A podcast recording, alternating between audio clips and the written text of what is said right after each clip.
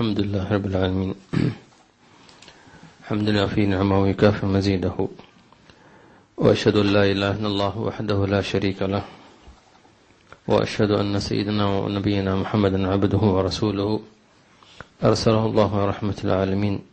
اللهم فصل وسلم وبارك على سيدنا محمد وعلى آله وصحبه أجمعين. ثم أما بعد فحياكم الله بياكم ونعتذر إذا قدمنا الدرس. لأن عندنا مولد إن شاء الله تعالى في الفجيرة وإن شاء الله تعالى ربي يكتب لنا ولكم إن شاء الله أجر الدرس وأجر مولد النبي صلى الله عليه وآله وصحبه وسلم. ونكمل إن شاء الله. نحن يعني تعودنا على الإمام الغزالي هو شيخنا وشيخ شيوخنا ويسمونه الإمام الغزالي غزل الشريعة. وغزل الشريعة فلا بد أن نلبسها.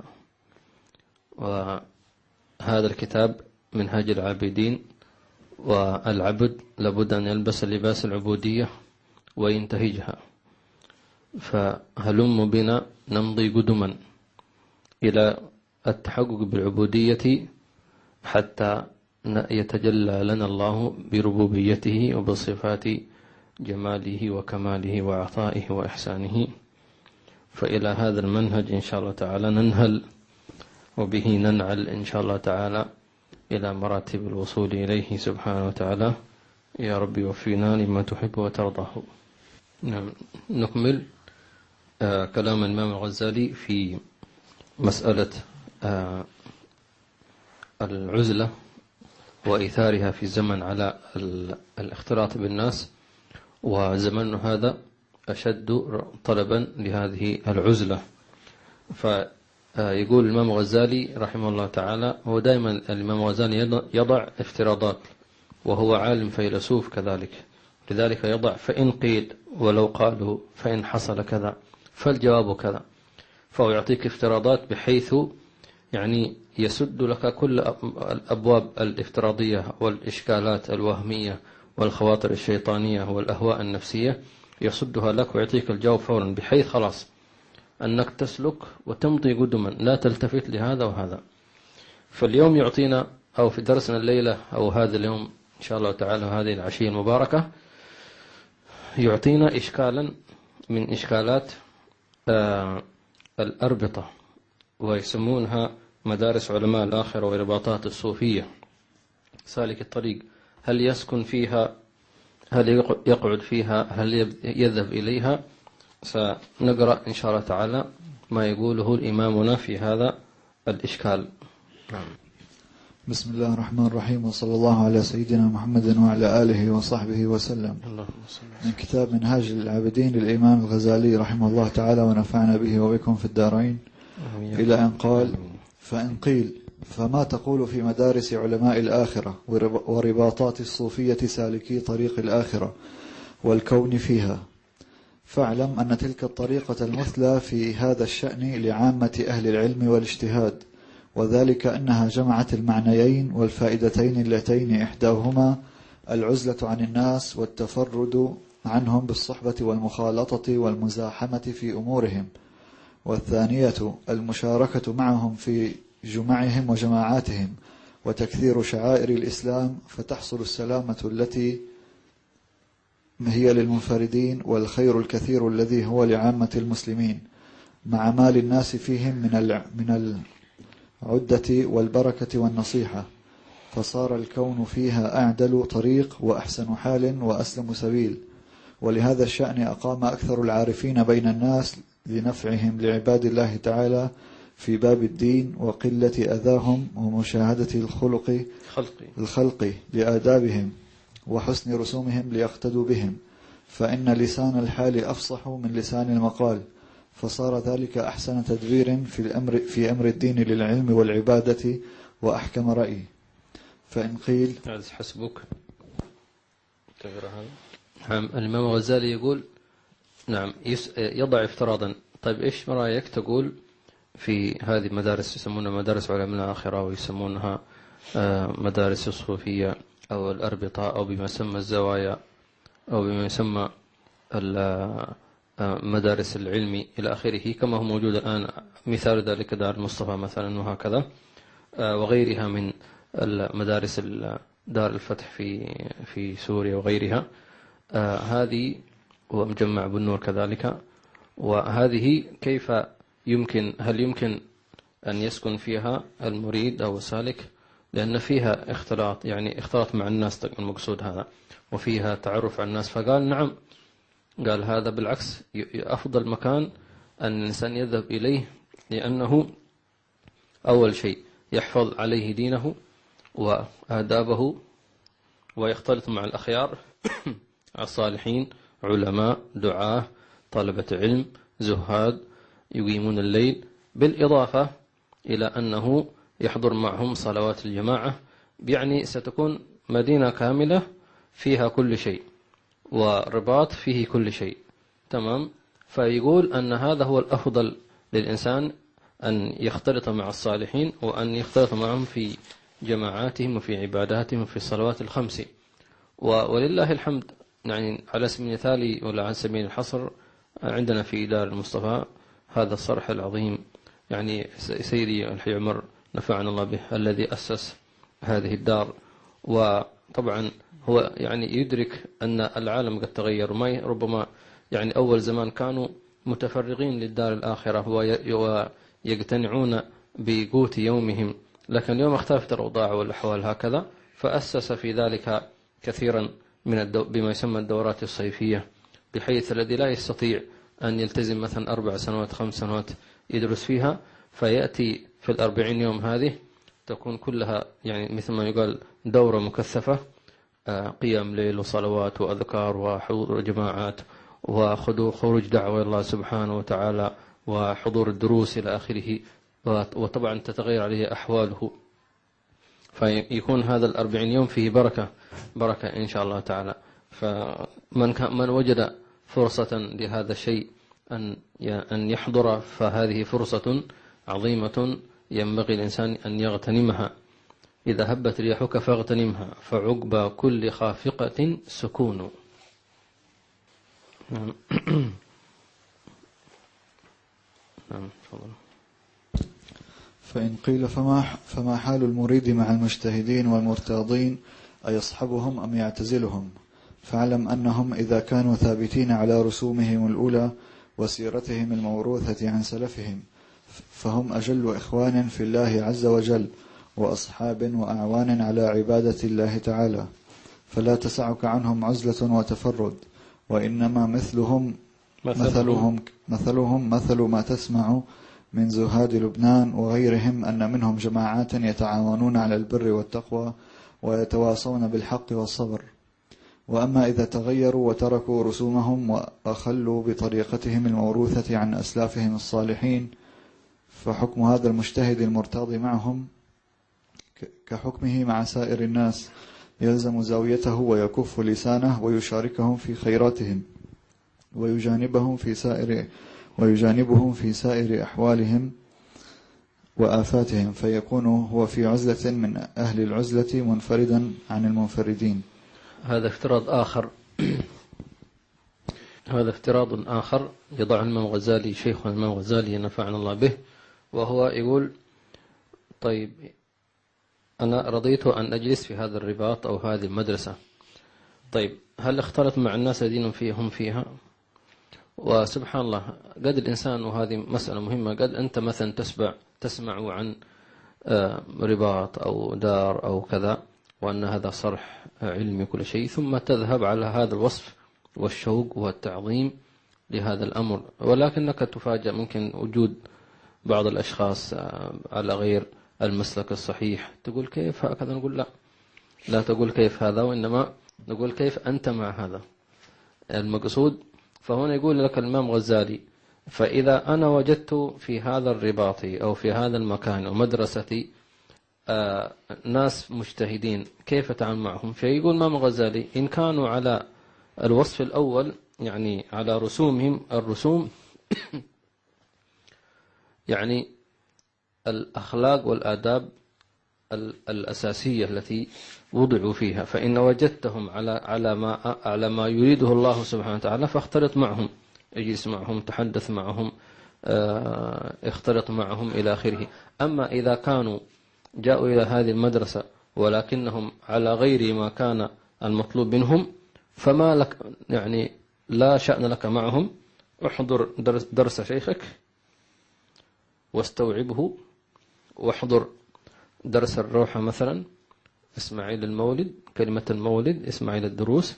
ثم اذهب إلى إلى إلى طريقك في خلوتك. استذكر دروسك استذكر أمورك راجع حساباتك قم في في ظلمة الليل. وما عليك بما تراه من بعض الطلبة أو زملائك في سلوكياتهم. غض طرف عنهم فهذا فهذا لا يغني أنك تتركهم. فهذا بمثابة الحفظ لك. وهذا منهج لابد أن نتعلمه. وأن نقف أن نتعامل نعلم كيف نتعامل مع الأحداث التي تحصل حتى في داخل المدارس أو الأربطة أو غير ذلك. بالنسبة لتربية أبنائكم في في حياتكم مثلا كلنا يتمنى أن أن يدخل أبنائه المدارس الطيبة يعني بحيث أنه يتعلم العلم ومع العلم الآداب والأخلاق. ولكن هيهات لا يخلو مكان إلا وفيه نماذج غير طيبة وأمور غير مستحبة. فما هو العمل؟ هل تمنع يمنع الأب ابنه من الذهاب نقول هذا ليس حلا خاصا في زمننا هذا. وهل يترك الحبل على غريبه كما يقول كأظن ليس حلا. ما هو الحل؟ الحل أنه مثلا أقول لابني أو ابنتي الذين يذهبون للمدرسة وأحاول أن أن أن أختار لهم المدرسة الأنسب الأقرب. ثم أقول لهم ماذا أخذتم؟ ماذا ماذا شاهدت من سلوكيات غير طيبة؟ فيقول ابن الابن يا أبوي في واحد ولد كان يسب مثلا. وآخر كان يلقي بالقاذورات مثلا. وآخر كان مثلا يعني آه لا يحل الواجب. فنقول له يا بني إيش رأيك في هذا السلوك؟ فيقول لا هذا خطأ. نقول جميل جدا هذا خطأ. فما هو الصح؟ الصواب الصواب أنه كذا وكذا وكذا وكذا. فمن هنا يتعلم الابن من أخطاء غيره. هذا واحد. ثم أزرع في نفسه أن يكون نموذجا أطيب مما, مما يراه الطلاب.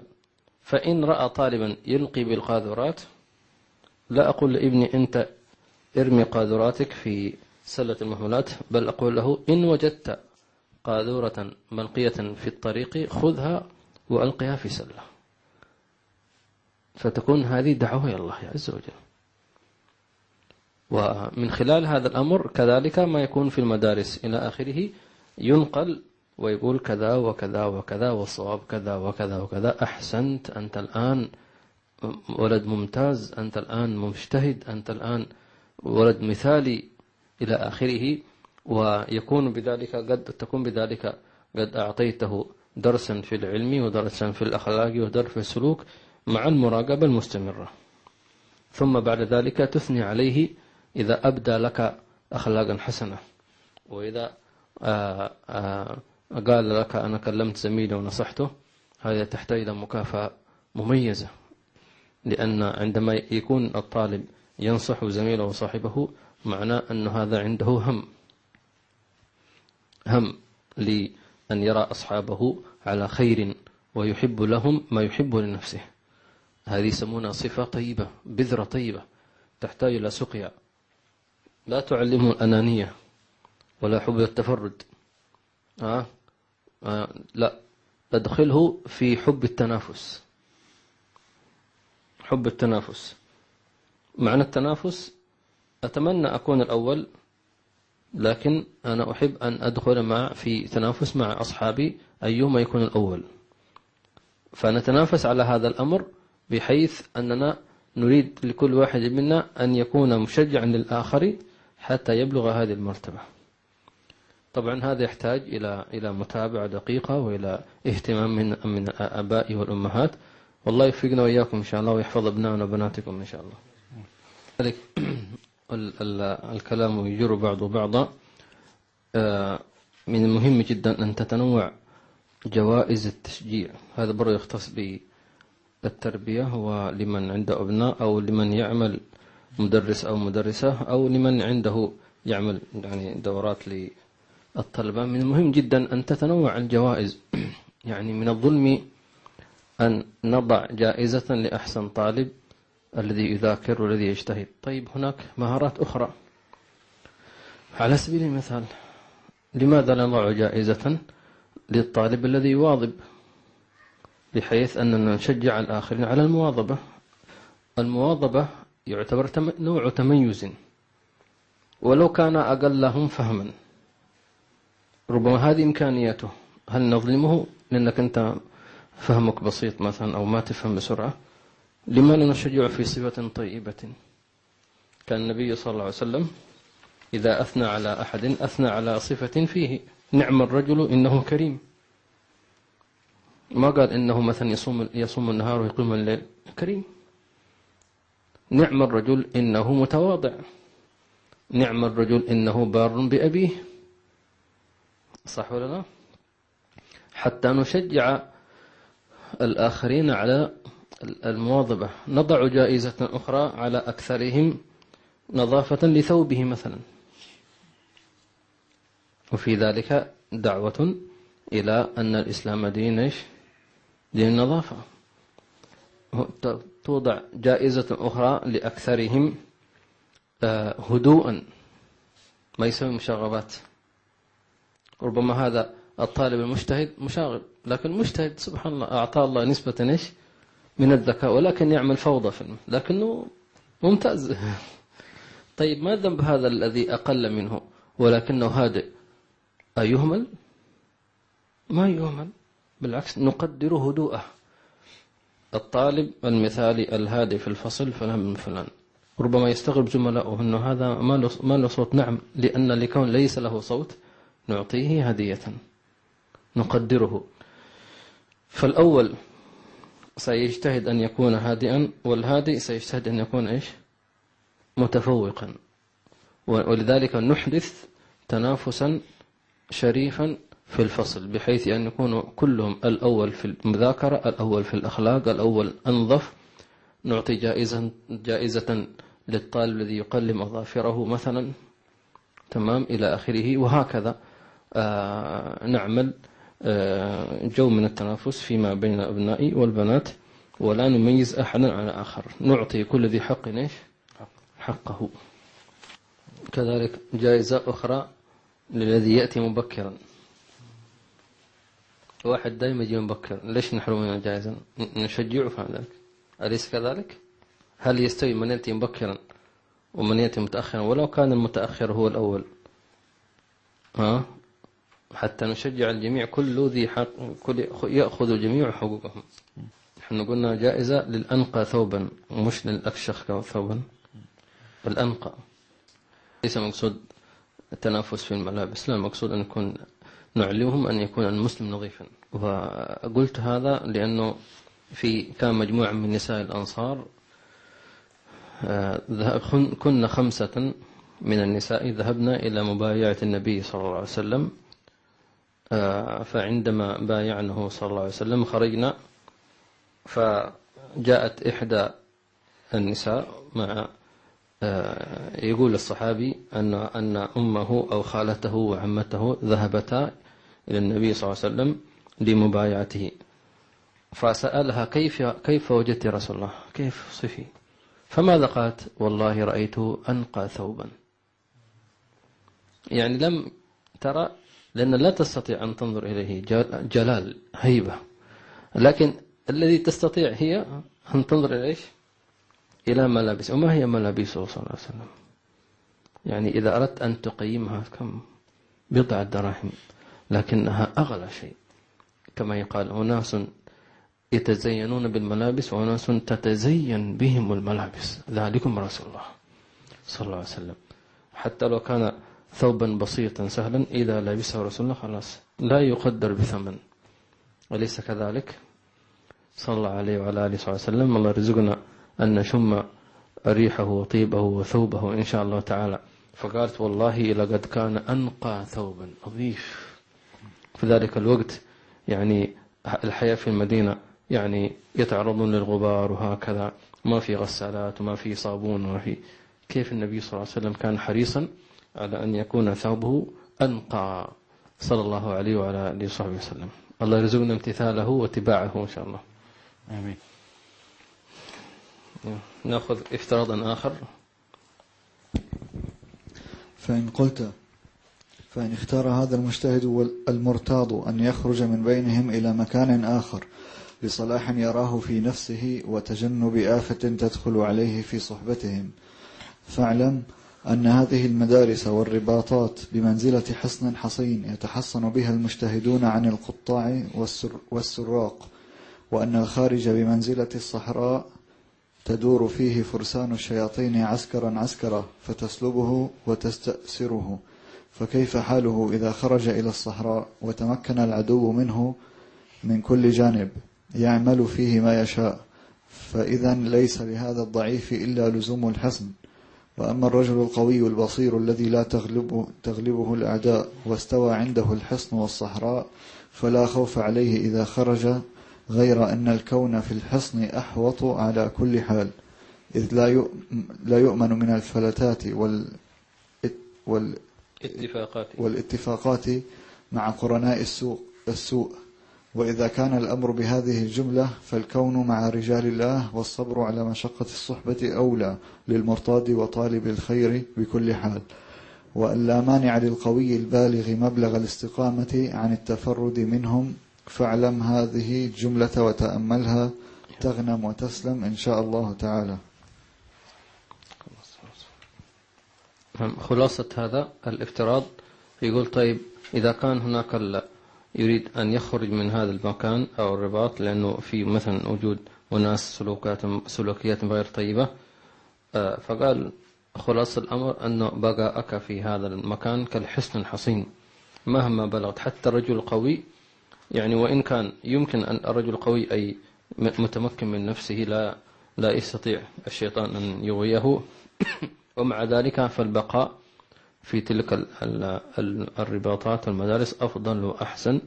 آه، ربما الإنسان تزل قدمه وخاصة الإنسان إذا كان لوحده يسهل على الشيطان أن يقتنسه لأنه على فكرة يعني لا تظن أن الشيطان واحد. يعني مثل آه، ما يحدث مع الإنس. مثلا آه، شخص بينه وبين شخص يعني زعل ولكن هذا هذا الشخص يعني قوي. فالآخر ما يقدر عليه فيجمع له إيش؟ شلة مع عيال الشوارع. تمام؟ عشان إذا جاء هذا شيء يضربوه ضرب. كذلك الشيطان. ممكن يكون واحد فعلا يكون قوي ومتمكن ولكن يجيب لك شيطان مليون شيطان معه. تمام؟ ويجوك ويلفوا عليك. لفوا لا الإنسان مهما كان لابد أن أن يضعف هكذا. فلذلك بقائك مع في هذه الأربطة أفضل وأحسن وأكمل إن شاء الله تعالى والحمد لله رب العالمين. بقيت مسألة تتعلق بالرباط.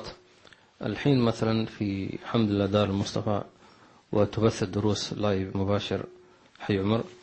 يمكن للإنسان أن يتابع هذه الدروس سواء كانت live مباشر أو حتى تسجيل. ويكتب له حضور مجلس علم تماما يعني الذي يحضر ويستمع عن طريق النت أو حتى كاسيت أو سيدي أو كان ذلك يستمع للدرس فيدخل في بركة مجلس علم. هو الآن فعلا يحضر مجلس علم ولكن بشرط أو بشروط. الشرط الأول أن يستحضر نية طلب العلم. ثانيا أن يستشعر أنه فعلا يتلقى العلم فيحضر معه كتابه وقلمه ودفتره.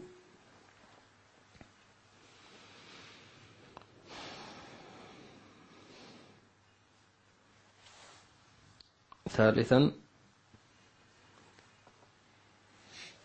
أن يكون مخلصا في ذلك.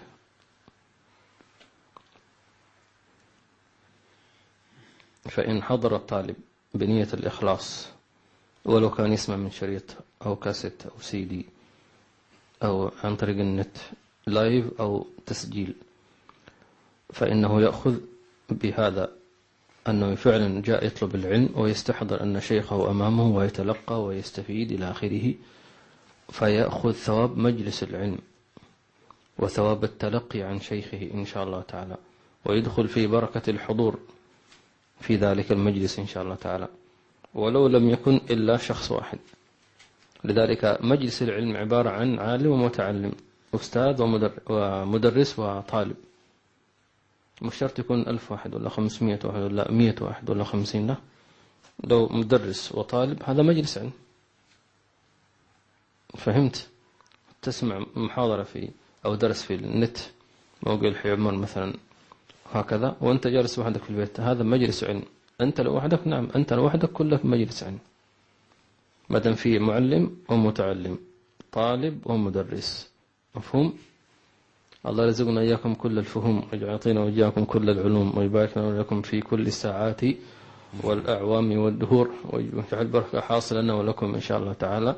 وما تبقى دقائق قبيل المغرب نهيه في الذكر حتى تغرب عين الشمس ونحن كما قال سبحانه وتعالى فسبح بحمدك قبل طلوع الشمس وقبل غروبها. والحمد لله رب العالمين. آمين. يمكن كذلك أن يكون مجلس علم متنقل. وهذا ما أخذنا من شيخ في عمر. وجلس المتنقل له معنيان. يعني مثلا أنت في سفر بالسيارة أو بالطائرة ف آه، آه، جلس كنا قلنا أن مجلس العلم يكون من شخصين.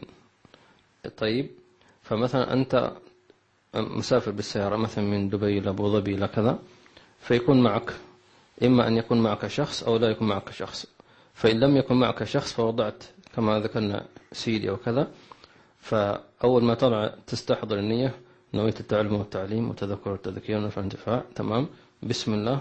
روحة الحي عمر مثلا. تمام. أنت الآن خلاص أنت في مجلس علم وأنت تساق سوق سيارة. مجلس متنقل هذا. هذا نوع. النوع الثاني أو يكون شخص معك. والشخص الذي معك إما أن يقرأ عليك تمام؟ ويقرأ عليك مش لأنك أنت شيخ لا من باب التذاكر مدارسة العلم. ويكون وهذا اقتراح آه، آه، للفقير أن خاصة لمن دائما يسافرون كثيرا آه، سواء كان بالبر أو بالسيارة أو الطائرة أن يخصصوا كتابا خاصا للسفريات.